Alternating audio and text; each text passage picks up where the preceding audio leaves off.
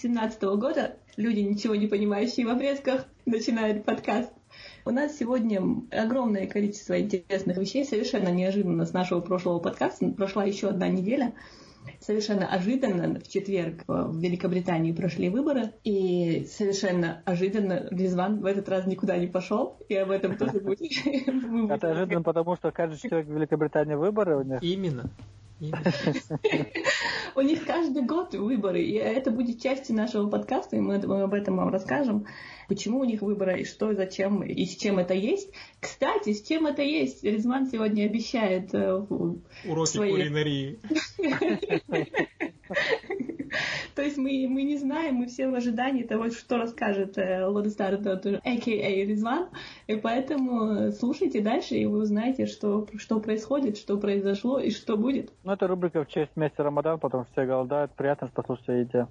Конечно, как бы мы прошли без этой темы. Все голодают, и я голодал, голодаю, да? Это было лето 2017-го, все голодали. Как могли.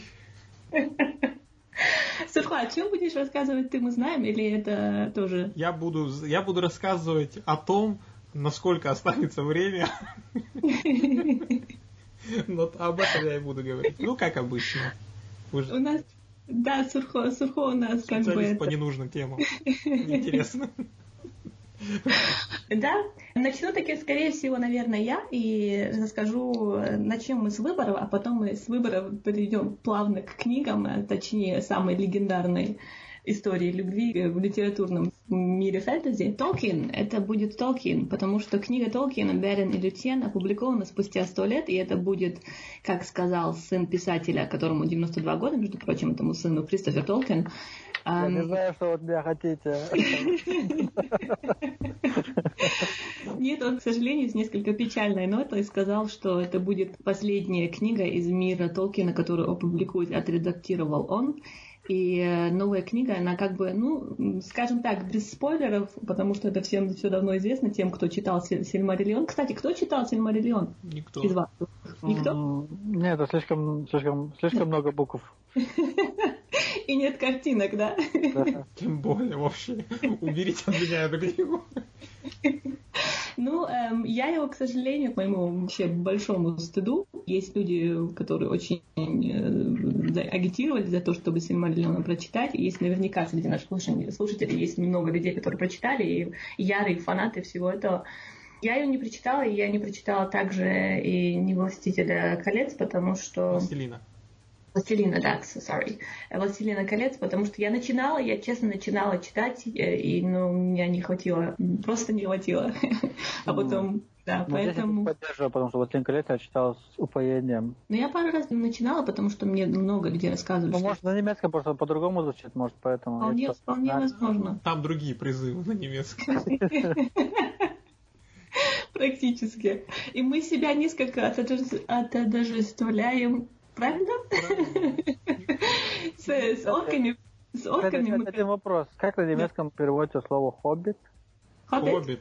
С какой, а на, какого, на какой язык оно переводится? Из какого хоббит переводится? Может, него там ну, какое-то э, слово «маленький человек», э, не знаю, как... В Исландии есть такое.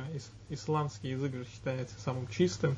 У них на каждое слово есть свой перевод в современном мире. Так что это... Кстати, ненужный факт дня, если мы говорим про Исландию и про нордические страны, то я, например, знаю, что у, у инуит, но это как бы эскимо будет, что не политкорректно уже стало их называть, но у народа инуит есть для слова для снега есть более ста обозначений слов для одного снега. Ну, конечно, когда ты целый весь год сидишь, смотришь на снег, конечно, ты придумаешь разные слова. Ну, про Толкина... А у меня еще вопрос. А некорректно называть инуит или некорректно называть эскимо? Некорректно называть эскимо, говорят. Надо говорить инуит. Или а? Эскимо. Эскимо, это мороженое, которое происходит. Мороженое. Нет, у меня вопрос, а можно ли назвать мороженое эскимо эскимо или нужно назвать его тоже инуит? Надо, надо спросить у Сурхо, потому что Сурхо ближе к, к месту событий. Ближе к, как... к эскимосам, да? Ну, честно, потому что это как бы траблы между э, датчанами и инуитами, что я не знаю, что у вас там, что у вас там у инуитов. Что у нас у инуитов? Голосовато вслед за людей. Здесь их вообще саммы называют, так что я... Так что э, ваши, ваши теории просто рушатся. Норвежцы, норвежцы элегантно вы, выкрутились из этой истории. Скандинавы, иначе вообще по-другому всех называть. Но вернемся к нашим баранам, вернемся к выборам э, в Великобритании. Как вас это назвал англичан? Бритонс вроде бы, нет? Британцы. Надо будет нет, так вообще назвал баранами. Я расскажу вам так, потому что я как много инсайдеровских вещей прочитала, то я вам расскажу самый популярный комментарий в самом начале. Тон задала одна жительница Бристоля, и у нее там журналисты брали интервью, и они сказали, что вы думаете о новых выборах? И она сказала, что? Снова выборы? Зачем? Нет. И эти всеобщие выборы стали третьими за три года. В Великобритании это после выборов 2015 года и референдум э, о выходе из ЕС год назад. Причем референдум вызвал очень разные реакции по разные, в разных частях этого, глобуса. В Европе, в Европейском Союзе все были несколько шокированы, в России все... О, весь мир был весь шокирован, даже сами британцы были шокированы. Именно так. Именно... Шутка даже вообще-то. Ну, вообще-то, если, если говорить серьезно, то это начиналось как бы не шутка, а начиналось с того, что Джеймс Кэмерон к тому, тому времени премьер-министр Британии, Британии, да. Британии обещал, но он как бы считал, он не ожидал такого выхода, и, и все не ожидали такого исхода вещей, не думал, не гадал кузнечик. Он обещал, когда он начинал свой как бы срок, сказал, что я обязательно проведу этот референдум, голосуйте за меня, и мы... И он не ожидал, что этот референдум пройдет. А компания Live выиграет настолько. И он ожидал, что, говорят, по крайней мере, аналитики, я почитала статью в Independent, что как бы позиция Великобритании в самом ЕС будет сильнее от того, что они как бы очень таким маленьким разрывом проиграют, те люди, которые агитировали за то, чтобы выйти из ЕС, и он сможет э, укрепить позицию Великобритании в каких-либо там решениях в Европейском Союзе и будет припоминать и грозить им о том, что вот если что, то мы практически на, на грани того, что выйдем. Есть еще Но... один момент, Аланис, который да. нужно сказать.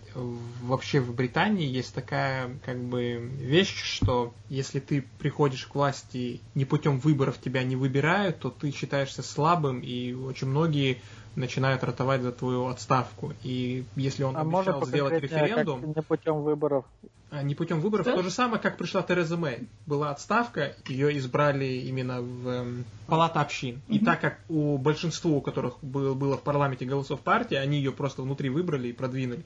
Она прямых выборов не, как бы, не, она не принимала участие в прямых выборах. Поэтому она была уверена, что победит, и это укрепит ее позиции как и в правительстве, так и среди народа. Именно так, именно так. Я даже, когда она в это в апреле объявила о том, что будут 8 июня выборы, я это live даже видела, потому что я совершенно случайно включила новости, и по новостям все ожидали, сказали, что Тереза Мэй объявила о том, что через 15 минут она что-то объявит там грандиозное. И все гадали, все ведущие новостей гадали, что это будет, но как бы там политические аналитики все говорили, что это, скорее всего, будут выборы именно из-за этих причин, которые Сурхо сейчас озвучил. Когда она вышла на подиум, она сказала, что она объявляет о досрочных выборах, и что ей нужны как бы сильные полномочия для переговоров с Брюсселем, если она у нее будет как бы более сильная позиция, что если их партия и как бы тот факт того, что она не избранный премьер-министр, а как бы премьер-министр по воле случая, и потому что как Джеймс Кэмерон отстранился, слился по поводу того, все остальные... Ну, Джеймс Кэмерон отстранился, потому что он изначально утверждал, что если это будет, то он отстранится, потому что это как бы не его позиция, Есть что он еще не одна считает. вещь, а, да. еще маленькая ремарка, извиняюсь, что да. второй раз вклинил. Не, конечно, абсолютно а, ничего. Мэй хотела провести выборы еще и потому, что они считали, что так как сначала в Брексите люди проголосовали за, то значит угу. курс этой партии будет и дальше выбран, значит народ в общей массе согласен, и они смогут отвоевать еще больше мест в нижней в палате, mm-hmm. им нужно абсолютное большинство, им нужно больше 325 мест, и что они получат еще больше, и то есть укрепят прям просто во, по всем фронтам свою партию и закрепят власть за собой. Угу. Именно так, именно так. Но надо сказать, что Неожиданно, абсолютно неожиданно все вышло совершенно не так, как Тереза Мэй и вообще все политики, политологи, журналисты, социологи, все, все просто говорили, потому что все, кто в тому моменту, когда все это началось, когда она, началась тогда предвыборная гонка в Великобритании, э, все говорили, что это будет вообще, никто не придет, э, явка будет небольшая, многие наблюдатели ожидали низкую явку, массовое разочарование в плане того, что в прошлом году все это дало такой такой неожиданный выстрел, хотя никто не думал. Но я вам скажу, и я очень-очень сильно обрадована этим, обрадована исходом этой политики, этого расхода, потому что эти выборы в четверг, это было ошеломляющее поражение для консерваторов, хотя они численно превосходство по местам и голосам, они победили в этих выборах. Ну, не совсем, Но... они не забрали нужный Абсолютную, минимум. абсолютную, да, минимум. Они забрали абсолютную власть, как бы это называется, абсолютно мера, это в немецком, я не знаю, как это называется на русском и на английском. Это когда правящая партия может, чтобы законопроект в силу своих голосов провести законопроект, законопроект одобрить. Но это у них не получилось, да. Но они победили, численно не победили в плане того, что они получили, я вам сейчас скажу, сколько в парламенте им нужно было для того, чтобы победить полностью, чтобы ни с кем не заключать коалицию, им нужно было... мест. Да, именно. Потому и они получили только 300, 317. Они потеряли 10 голосов. Кстати, но... в интернете была такая стандартная картинка мем, что эта женщина похожа на императора Палпатина, а ее оппонент на Оби-Вану, да. Там есть еще одна вещь, почему, почему очень многие говорят и газеты, и специалисты о том, что э, Тереза Мэй перед этим, она объявила о перевыборах, и именно пар, досрочных парламентских выборах, выборов, но вела себя очень высокомерно и не приходила на Э, дебаты, посчитав себя что, э, уже как у них был такой лозунг э, давайте, отдайте нам быстрее власть, типа нам не нужны выборы, мы и так знаем, что угу. мы победим, давайте мы сразу начнем угу. действовать. Но угу. не тут-то было, и именно за это высокомерие молодежь... Именно, и это самое ошеломляющее и самый позитивный исход, потому что это показывает, что то самое, что происходило в прошедшем году, в прошедшие два года, как бы считалось, что вот, да, 2017 сам по себе по исходам выборов, по, по исходам всяких разных там э, народных, э, народных настроений был очень неожиданный, все и правые ликовали по всему глобусу, и то, что я предсказывала друзьями, у меня меня была очень такая дискуссия, очень сильная дискуссия, в которой я говорила, что я вижу, я вижу в этом хорошее знамение, потому что я считаю, что после того, как маятник качнулся абсолютно в недопустимую сторону, он обязательно качнется в обратную сторону, что вот этот исход, весь этот шок с Трампом, этот исход с, с Брекситом, что он должен дать какой-то, он должен вывести... Научить людей на своих ошибках, потому что повторять то же самое было бы ужасно. Ну, вообще, человечество известно тем, Резван, что оно вообще никогда, никогда, никогда из своих ошибок ничего не извлекает полезное, ни люди в частности, ни человечество в общем в целом. Сказала Милана, живя во Франкфурте, Германии. Есть один комментарий. Подвешенный парламент это называется. Когда а, нет абсолютного когда, большинства. Когда, а, понятно, понимаю. Ни одна из партий не может проводить своих реформ без э, заключения, Участие. Какого, угу. заключения какого-то э, договора консолидации, да, Резон, правильно? Угу. Коалиция вроде бы это называется, да, нет? Да. Когда две, несколько партий соединяются Союз. в одну союз, чтобы не, проводить... Они, они не соединяются. И здесь э, они не, не соединяются, они просто заключают договор. Ну, э, Брексит Брекситом, но самым драматичным изменением в, этой, в этих выборах стало резкое смещение политического центра в Великобритании влево. Вы знаете, этот лидер лейбористов, Корбин Джереми, Джереми Корбин его зовут, э, чтобы вам только примерно писать ситуацию того, что происходит, каким он является политиком и кем он является. Джереми Корбин считается одним из самых левых членов лейбористской партии является членом Socialized Campaign Group, то есть это группы левых лейбористов в парламенте. Он является давним сторонником кампании разоружения, он высказывал симпатии политики Уга Чавеса, он выступал как категорический противник войны в Ираке и на многих антивоенных митингах в Великобритании и за рубежом. Он э, член руководящего комитета Stop the War, он, э, Он поддерживал... выступал вот так сказать, еще можно добавить. Это вот его обещания были таковыми. Мы перестанем воевать, Мгм. мы дадим бесплатное обучение студентам. Один из ключевых таких э, победных факторов, если меня спросить. Почему? Потому что приходом Кэмерона консерваторы, наоборот, повысили стоимость обучения, и они собираются также избавиться от закона, который консерваторы приняли о том, что пенсионерам придется с определенным достатком придется обеспечивать свою старость э, за свой счет. И это такие моменты, когда консерваторы почему-то сумели каждой э, группе насолить настолько, что они взяли на зло и проголосовали против, посмотреть, а что будет дальше. Именно, и это именно одно из самых таких трезвых мнений, как мне показалось, которое я читала среди аналитиков, было то, что точно так же, как Джеймс Кэмерон в прошлом году сильно, вот просто сильно ошибся, и точно так же, как Тереза Мэй ошиблась в этот раз, что они переоценили слишком себя и недооценили своих противников. И этот тренд, он начался с Брексита, продолжался с выборами в Америке, и точно так же прошел как бы выборами во Франции, и сейчас он закончился здесь, причем закончился на очень позитивной но- ноте, хотя начиналось все очень печально, что большинство людей голосовало против Галеон, это, против фигуры вот этой Галеонской. В прошлом году за Брексит голосовали, как говорят сами аналитики, великобританские, голосовали не за Брексит, а против Джеймса Кэмерона. В этом году голосовали не за Лейбор, а голосовали против Терезы Мэй. Это было точно так же в Америке, что голосовали не за Трампа, а против Хиллари Клинтон. Точно так же происходило во Франции, когда голосовали, в принципе, не за Макрона, а гол- голосовали против Люпен, потому что она по единогласному... Ну, Франции слили Фиона, за которого Ну да. действительно хотели голосовать, а Макрон Кстати, было меньше. небольшая, Да. небольшая ремарка. Выборы в России ожидаются в 2018 году. Та-дам! Или как мы вчера весь день в зама-чате говорили, бадум Да, я не рассказала вам самое интересное. То есть Джереми Корбин является, вот если честно, я, если можно, вы приведете Джереми Корбина сюда, и я проголосую за него здесь. Но у нас есть свой собственный Джереми Корбин. А Мартин Шульц, но об этом я вам расскажу в другое время, в другой раз.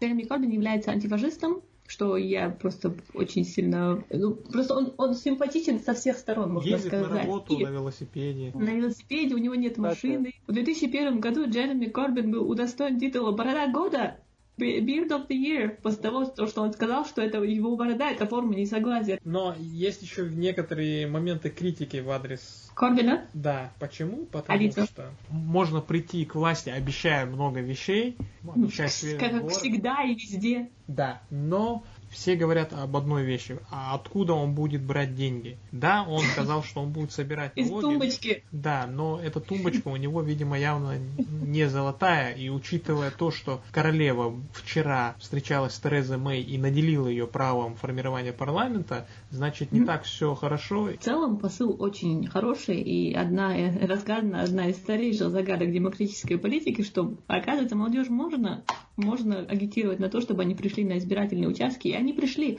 Они пришли, скорее всего, из чувства протеста, из чувства того, чтобы, чтобы не произошло то, что произошло в прошлом году, чтобы показать, что они считают, что это все неправильно. И Стоит сказать заключительным- вот еще, что, что Да. явка на, в этот раз была второй по второй да по Ну, величине после явки аж э, во времена окончания Второй мировой войны, когда было 90%, в этот раз за 76, по-моему, процентов пришло человек, что тоже говорит о том, что люди уже достаточно сыты всем. И это то, о чем я говорила, чтобы вам рассказать. Беседа происходила в середине прошлого декабря, когда я разговаривала с людьми, которые были сильно разочарованы всем этим и говорили, что все, все пропало, все, мы, мы уходим на Марс. Я говорила, что это будет, и это не потому, что я такой веселый, такой, что такой хороший человек, или что я сильно разбираюсь, но мне казалось, что всегда вот какое-то определенное такое темное время, оно как бы является витком, который, э, такой спирали, которая приводит к тому, что получается хорошо после этого. Потому что, смотрите, прошедшие две войны, европейские, точнее, точнее мировые, они привели в конце к тому, что то же самое европейское объединение угля и стали, которое как бы прародитель Европейского сегодня Союза, оно как бы э, детище того, что в 50-х годах политики Германии и Франции сказали, что давайте что-нибудь придумаем, чтобы пресечь дальнейшие войны между Германией и Францией. И тогда считалось, что вот это европейское объединение угля и стали, что оно станет гарантией того, что какая-либо война между Францией и Германией не только немыслима, но и невозможна по материальным соображениям. Чтобы стало всем невыгодно финансово. Именно, чтобы стало невыгодно. Кроме того, что ладно, уж пацифисты, понятно, что ничего из этого не выйдет, но давайте тогда бить там, где больнее всего по кошельку. И это привело к тому, что прошедшие 70 лет как бы в, в истории Европы, Европы и европейского континента core такого, что оно привело к процветанию и долгий период без войн и без конфликтов, не говоря там о каких-то нашем конфликте или о том, о той же Сербии и так далее. Но я считаю, что Западная прошлый год... Да, Западная Европа, скажем так.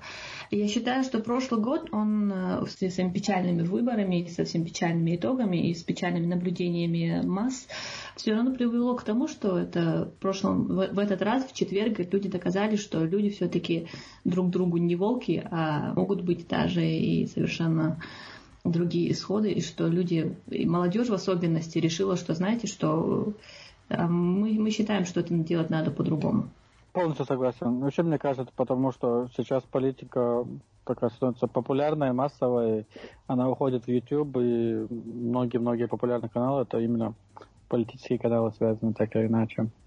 Вот. Э, не говоря уже про мемески на 9gag, уже там и про выборы, и про Brexit, и про выборы, и про все там есть уже свои мемки и смешные вещи. Да, политика захватила сегодня интернет. От политики перейдем к прекрасному, а прекрасное, как известно, является самой, самой прекраснейшей эльфикой в фэнтези-мире является Лютьен. И... Прежде чем ты начнешь, Аланис, мы внимательно слушаем твой монолог.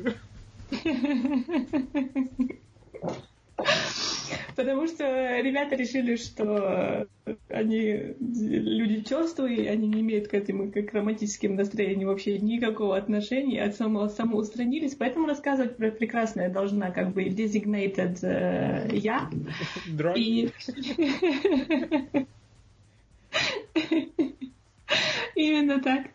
Эм, история, история Берина Лютьен придумана Толкин в автобиографическом ключе, и она является одним из центральных сюжетов линии Сильмариллиона. Сильмариллион, как вы знаете, скорее всего, все это как бы предыстория происходящего в, в вселенной, да, Властелина колец. Тут еще очень большая книга. Э, это очень большая книга, которую никто из нас не читал.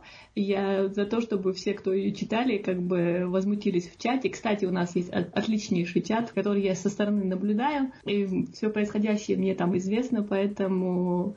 Эм, и там очень весело. наблюдает за вами. Там очень весело.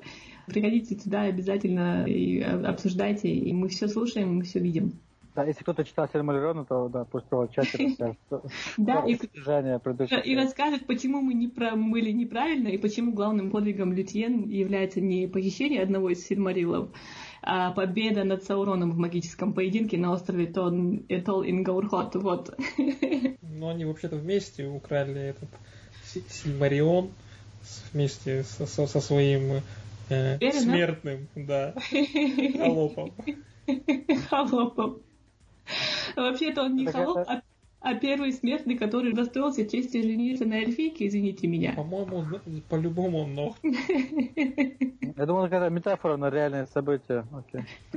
Но не придумал, поэтому, да, крутим барабан. Ну, вообще-то, если уж совсем ударить романтический ключ, то на самом деле история говорит, э, э, это написано в книге, то есть э, эта история Берн и Лютьен для людей, для которых Сильмариллион сам является слишком долгим и слишком большим чтением, выпущена сейчас, это где-то примерно 300 страниц, и выпустил эту книгу сын Толкина, 92-летний Кристофер Толкин, который всю свою жизнь посвятил тому, что он как бы наследие своего отца редактировал, выпускал. И в этой книге он как бы и выпустил и отдельные истории, э, историю про Берен и Лютьен, но и есть там много очерков и вещей, которые рассказывают о том, как Толкин писал и зачем он писал, и всякие разные такие блуперсы, behind the scenes, которые могут быть интересны там true фанатам или даже, может быть, не true фанатам, а людям, людям которые просто интересны. У меня вопрос, как, как может выглядеть блуперс у писателя? Ну, ручка не туда, а там герой. Или он увел историю куда-то в какую-то шутейную юмористическую Есть линию. один анекдот из этой книжки. Один анекдот, что когда э, он написал «Хоббита», и «Хоббит» стал э, в публикации очень популярной, и издательство требовало от него еще как бы дальнейшего вот такого же чуда, он прислал им какой-то невнятный манускрипт, и, и один из как бы лекторов написал карандашом, что это вообще такое и что это является, дайте нам побольше хоббитов. На что Толкин ответил, что про хоббитов у меня больше нет ничего рассказать. Но если вам интересно, то про этот самый мир и про истории любви и про всякие разные вещи, эти истории есть у меня. И, и, и с этого началось то, почему он издал все это. И в этой же самой книге есть такая история о том, что чем вдохновился Толкин, когда он писал про Берина и Лютьен, Толкин воевал в Первой мировой войне, и он вернулся в зиму 2016, 2016 1916-17 году он вернулся, потому что был болен, и он потерял двух своих самых близких друзей, и был в очень таком devastated state of mind, и по поводу того, что ужасов, свидетелем которым он стал в ходе Первой мировой войны, и когда он вернулся, и он выздоравливал, он во время прогулки в лесах восточного Йоркшира, он увидел, как его жена Эдит танцует на поляне, заросшей белыми цветами. И это ключевая сцена в истории о Берин и Лютьен. Берин в этот раз видит, и первый раз видит Лютьен, и как бы влюбляется в нее сразу, сразу же с места в карьер он для этой, он как бы это взял в основу своей истории. И имена Берин и Лютьен высечены на надгробном камне Джона Ронвуда а, Толкина и его жены Эдит на кладбище в Оксфорде, на котором я, кстати, была. Ха-ха. И И он... Самая реакция быть на кладбище. Ну, извините меня, не реакция того человека, который могильщика, который выкапывает могилы и говорит, что не, надгробный гешефт как бы хороший. Надгробный плит он делает. Да. И, и общеизвестно, что эта история о Берине Лютьен придумана Толкиеном в отождествлении себя и своей супруги с Берином Лютьен. И в своем письме к сыну Кристоферу в 1972 году, который тоже опубликован в этой книге, он написал, что Ивана знала и была, и знала, что была моей Лютьен. Конец. Очень романтичная история. Я читала несколько э, мнений литературоведов про саму эту историю. В этой истории прослеживается ряд элементов из английских сказаний, также таких как валийская сказка «Поиски Олвен», и там есть точно этот же э, элемент, отец, выступающий против жениха, который задает невыполнимые, на его взгляд, задания. Вот это как бы одна из, основных э, историй. Но мне просто считается, что писатель взял и написал Лютьен, как бы она, она необычнейшая, самая из прекраснейших детей и Луфтара, и Луватара точнее. И, э, ну, как бы прекраснейшая из дочерей из Илуватара, потому что прекраснейшим из детей Эру был Феонор, Лютьен, она как бы самая благородная и чистая, и самая красивая девушка на свете. И вот взять и написать такое про свою жену, и написать, что она была моей Лютьен, мне это кажется таким жутко хорошим мув в плане своей жены. Я не знаю, была ли она женой в тот момент, когда он это писал, но если она стала его женой после того, то это был, конечно же, величайший мув в истории всего человечества. Давайте сделаем вот такой прогноз. Через сколько лет снимут фильм? Про? Ну, мне кажется, через года два-три. Лютены, да, мне тоже кажется, Берин Лютен. Именно Сильмариллион. Кстати, да. Так что давайте, два года, 2017 год. Давайте скажем, в 2020 ну, году выйдет фильм. Вот вы увидите. Обзор этот фильм тогда. На который ты таки пойдешь, да? Я надеюсь, что это не точно. Он наконец-то. Я ждал своего звездного часа. Так вот, э, это рубрика «Готовим вместе с Замой». Сегодня я научу вас готовить мои фирменные брауни. Обычно вечером сейчас тянет, потому что сладкое, вкусное. Вообще за целый день прям в голове все, все, что возможно съесть, э, Съел уже, да? пробегает, и ты просто мечтаешь, фантазируешь, и, и вечером приводишь свои фантазии в реальность. Так вот, я предлагаю вам тоже привести свои фантазии в реальность и приготовить брауни. Для этого нам понадобится две шоколадки черного горького шоколада или две шоколадки шоколада. И чтобы процент какао у нем был минимум 75. Дальше нам понадобится половинка сливочного масла, грамм 300 сахара, можно коричневый, можно белый, обычный, немножко совсем муки. Нужно нам что-нибудь еще. Щепотка соли. А, да, еще, конечно, яйца, да, где-то 3-4 яйца. Вот, сначала мы берем э, шоколад, больше разворачиваем. одну шоколадку, да? Берем шоколад, крошим его на кусочки, закидываем... А, фу, фу, подождите еще. До этого нужно составить водяную баню. Кто не знает, что это такое, это набираешь кастрюлю в воду, ставишь на нее сверху такую железную миску или любую миску, которая не сгорит и не расплавится. Включаешь огонь, и водяная баня готова. Дальше крошишь шоколад, все это в миску, кидаешь туда масло и перемешиваешь, и перемешиваешь, чтобы случилась большая такая однородная смесь, которая пахнет просто как... Однородная не смесь, а масса. Однородная масса, которая пахнет нереально на весь дом. Может, ты не перестанешь описывать это, когда у людей марк? Ну нет, это все должны знать. В этом главный посыл. Да. Снимаешь миску с огня, э, добавляешь туда сахар. А почему добавляешь сахар? Потому что сахар его остудит, и заодно сахар из-за того, как шоколад, все это типа горячее, это все расплавит в одну массу. В общем, закидываешь туда сахар, все перемешиваешь конкретно, там вообще да вот. Дальше добавляем яйца по одному. Сначала одно яйцо, размешал, второе яйцо, размешал, третье яйцо, размешал. Потом, потом идет э, щепотка соли. Вот, почти все готово. Теперь остался самый главный вопрос, сколько добавлять муки. Есть два основных типа брауни. Есть такой брауни, который прям совсем шоколадистый, и фаджи, слово на английском. Угу. Есть даже такой фадж сам есть вроде бы. Um, есть же такой фадж, брауни, который как бы не запечен, который с такой этот. Ну да, он такой прям, mm-hmm. я не знаю, как это описать. Слушай, потом придумаешь, когда будешь. У нас единственными такими хорошими как бы кулинарскими терминами сейчас оперировал только Сухого, каждый раз подсказывал Резван, что как надо говорить. Вот. А есть брауни, которые как тортик, такой прям масса. По суше. По суше, там, в общем, да.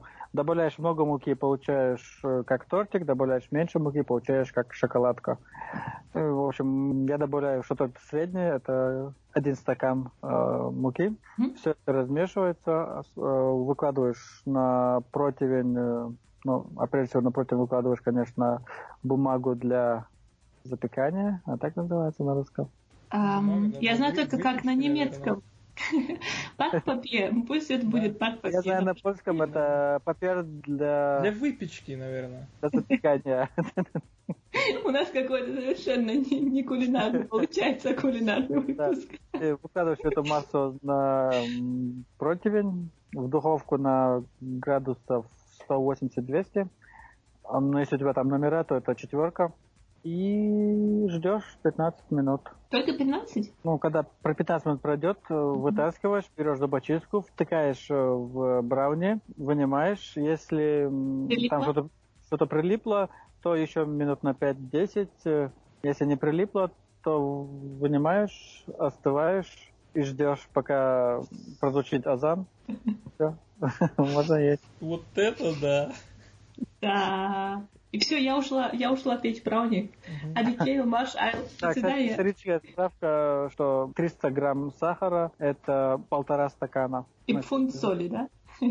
Да, да. Но щепотка соли – это просто щепотка маленькая. Прекрасно, прекрасно. Резван, прекрасно. Аплодисменты. Очень, очень вкусно. Сегодня... Очень, очень вкусно, Сегодня буду есть. Сегодня будут браунис, да. Предвкушаю вижу нам в чате написали. Интересно, что вы скажете про HomePod? Этот домашний... HomePod? Да, HomePod, pad, как, видимо, они сначала думали, что это будет как iPod, pad, больше, наверное, люди воспринимают как такой горшочек. А можно мне объяснить? Там, там сравнение, по-моему, еще идет э, ногтеточка для кошки. Да. Не ногтеточка, а когтеточка для кошки. Я вам сразу же скажу свое мнение, если бы мне сказали, что такое HomePod. А в понедельник была ежегодная конференция для разработчиков от Apple. Там представили новый продукт. WDC. WWDC. По Worldwide Developer Conference, по-моему, так, если я не ошибаюсь. Mm-hmm. Так вот, там представили новый продукт, просто groundbreaking. Просто вот все Это беспроводная колонка! Провод, даже проводная. Она проводная. электричество должно быть. Это колонка, которая умеет все, но в ней вшит Siri, и она проигрывает средний звук, и, и она, о боже, может распознавать предметы вокруг себя и создавать более-менее круговое звучание. Но чтобы сделать стерео, придется покупать две. Цена этому всему 350 баксов, и учитывая сегодняшние курсы доллара, перевести это в наши деньги, даже несмотря на то, что фан-бейс Apple достаточно высокий, я считаю, что этого недостаточно, чтобы продукт сильно полетел. Почему? Потому что одна из ключевых возможностей это проигрывание стриминговой музыки, но это заточено строго на Apple Music, а Мгм. Скандинавия вся это Spotify. Вот, вот Мгм. просто и никак иначе, потому что Spotify это соседи, и я не знаю ни одного Норга, у кого не было бы Spotify или бесплатная, или платная версия. Но почти все сидят на платной версии, и все счастливы и довольны. Очень мало кто использует Apple Music. У меня два месяца бесплатного Apple Music еще осталось. И поэтому, учитывая, что основная масса все равно сидит в Spotify, и им сложнее переезжать на Apple, несмотря на то, что Apple Music э, есть и им как-то было бы удобнее, я считаю, что здесь, по крайней мере, будет достаточно тяжело продаваться, учитывая, если она стоит 350 баксов, то здесь она будет стоить минимум 3,5 тысячи крон, что эквивалент уже не 350 баксов, это уже за 350 евро. И за колонку, которая проигрывает соу-соу музыку и имеет интеграцию Siri, которая в принципе ничего не умеет, а основной упор Siri идет на то, что она интегрирована с сервисом HomeKit, собирает в себе умную технику, то есть производители умной техники получают возможность работать через э, HomeKit, и если ты покупаешь лампочку какую-нибудь, у которой есть интеграция с HomeKit, ты можешь через телефон управлять всем этим. Но опять-таки, типа умный дом, это все. Я не знаю очень много людей, у которых вообще пользуются чем-то умным у себя дома, чтобы управлять шторами, светом, плитой, стиралкой. М. И... Я использую свои руки. А я знаю, это, это, а я знаю ко- кое-кто кто использует это все дома. И очень хорошо. Мама, Тони Старк. а, Тони, вот именно. Но товарищ Илон Маск, он что-то, я не знаю, он пока ничего, Шифруется. да, он об этом пока ничего не сказал. На конференции показали еще несколько, конечно, продуктов. Кстати, а часы новые вышли? Нет, операционную систему обновили, и там только функции для фитнес, э, для фитнеса, ее только улучшили, и все, больше ни о чем они там не говорили. Представили три новых э, интерфейса часов, там э, герои из той истории, ну, that's about it. И... Но время показывает же главное. Да, да, обязательно. Хорошо. Не анимаш. Самым важным, по моему мнению, анонсом и действительно которым может что-то, как бы, о котором мы услышим в будущем, это отличное обновление iOS 11 для планшетов iPad Pro. В каждом таком анонсе скрыт на самом деле такой вызов конкурента. Если мы берем HomePod, это прямой вызов Amazon, который сейчас активно захватывает рынок. Они выпустили свой продукт под названием Amazon Echo, и вся идея была в том, что ты мог заказывать через голосовой помощник Amazon Alexa, который ты мог заказывать продукты с Амазона. Это не сильно полетело, и они резко поменяли профиль всей своей концепции на голосового помощника, который работает в разы лучше, умеет в разы больше и не привязан ни к какому определенному сервису. Ты можешь как и Spotify слушать, так и Apple Music, и Google Play Music и подобные. Это был Мгм. э, такой вызов в сторону Amazon. Вызов в сторону Facebook и Google. Вызов в сторону Google, я считаю, помимо того, что, то есть помимо того, что это был один из вызовов был общий на Google и Facebook, это блокировка э, таргетинговой такой рекламы. То есть, если вы зашли на какой-то сайт или вы что-то ищете в поисковике, то потом при посещении сайтов эта реклама вас всегда преследует. Apple сейчас хочет бороться с тем, что они будут именно блокировать весь этот, этот след, и Мгм. вас не будет преследовать реклама, если вы хотели купить какую-то новую, не знаю, новую машину, вам, вам не будет везде выставляться реклама этой машины, вас освободят от этого.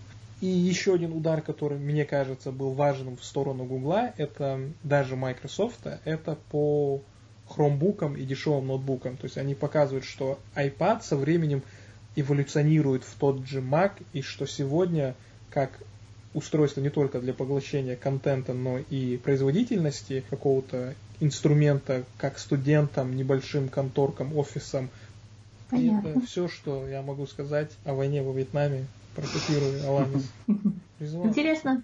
На все. Ну, все-то все, ты ничего не скажешь, да? Сложно сказать, что-то сказать по этому поводу. Купишь ли ты эту штуку? А насчет колоночки HomePod, скорее всего, расчет на ту аудиторию, которая пользуется их же Beats by Dr. Dre и такими же вещами. Ну, ты скажешь, это... 350 баксов ты бы дал за эту колонку? Ну, там платят огромные деньги за то, что на наушниках нарисована буква Б, то, что это Beats by Dr. Dre. Вот эти люди не могут дать 350. Ну, У меня про... таких наушников нет, поэтому я не дам. Но суть заключается в том, что ты пользуешься, например, если не Apple Music, то она же тебе бесполезна, насколько бы ты не был бы адептом Apple. Э, я пользуюсь Apple Music, потому что они дали трехмесячный бесплатный пробный период. Google Play Music тебе даст 4 месяца. Вот. Как он только закончится, я обязательно перейду на Google Play Music. И просто зачем мне думать два сервиса музыкальных? Кстати, про музыкальные сервисы, чтобы как бы чуть-чуть э, к нашему чату вернуться. Ну, там еще спрашивали, зачем пользоваться музыкальным сервисом, если, допустим, можно скачать там ботом из э, Телеграма, из ВКонтакте, или если найти какие-то способы ну, скачать музыку. Просто э, со временем люди немного обленились, и если раньше я тоже думал, что нужно качать MP3, эм даже когда уже вышли музыкальные сервисы, я качал MP3, эм составлял свои плейлисты, свои списки, это очень довольно энергозатратный, трудоемкий процесс, который занимает тебя и который сложно этот список обновлять и прочее. Переносить туда-сюда эту библиотеку, это да. достаточно э, время Да, слушать на, на разных устройствах. А, а сейчас это все решает тот же Spotify, Apple Music, Google Play Music и Deezer. Ты просто кликаешь удалить, добавить, и даже если ты не знаешь, какую конкретную песню ты хочешь, он просто подбирает песню по твоему настроению. Как и любая песня заканчивается, заканчивается и подкаст Зама FM. Спасибо, что нас были с нами, и до новых встреч. Лучше бы я не смогла этого сказать и сделать сурфом. Адике, Маш, Айл. До следующего раза. Точка FM.